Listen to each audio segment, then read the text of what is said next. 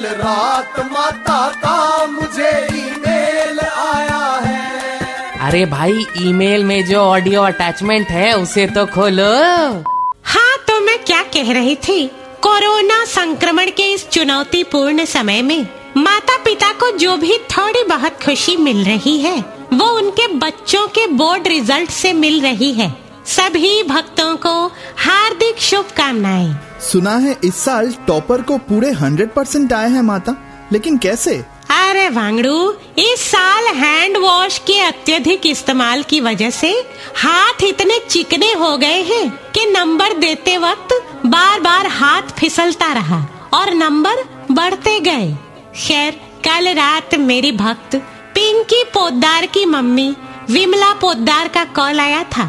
कह रही थी, माता जैसे ही रिज़ल्ट घोषित हुए, मैं भागती भागती सभी पड़ोसियों के घर गई और सभी के बच्चों के नंबर पता कर लिए। किसी को ताना मारने का मौका ही नहीं मिला। सब पास हो गए हैं। और तो और सुमित्रा का बिगड़ैल बेटा गुड्डू, वो भी पास हो गया। समझ नहीं आता कैसे पास हो गया। मैं बहुत अपसेट हूँ, माता।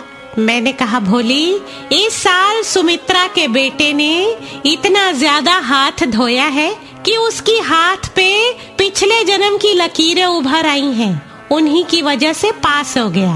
वरना इस जन्म में तुझे दुखी करके पास होना, उसके बस की बात नहीं थी रे।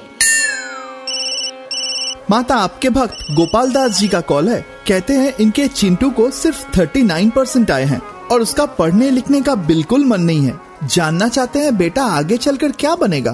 गोपाल दास जी से कह दे सब कुछ रिज़ल्ट और परसेंटेज पे निर्भर होता तो जनता बोर्ड रिज़ल्ट देखकर नेता और एमएलए चुनती।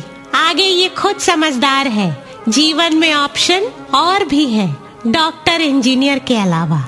साला मैं तो साहब बन गया। हम्म, हम्म, हम्म, माता का ईमेल बाउंस हो गया। Just download and install the Red FM India app फिर से सुनने के लिए।